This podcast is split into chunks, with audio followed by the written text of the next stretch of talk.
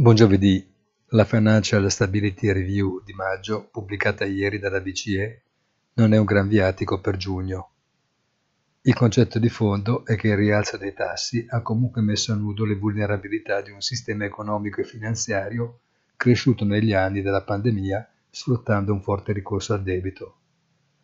Non è una novità, ma è il fatto che la banca centrale esprima esplicitamente il dubbio che qualche bolla possa qui e là scoppiare. Un avvertimento, una raccomandazione, un timore? Il mese comincia oggi.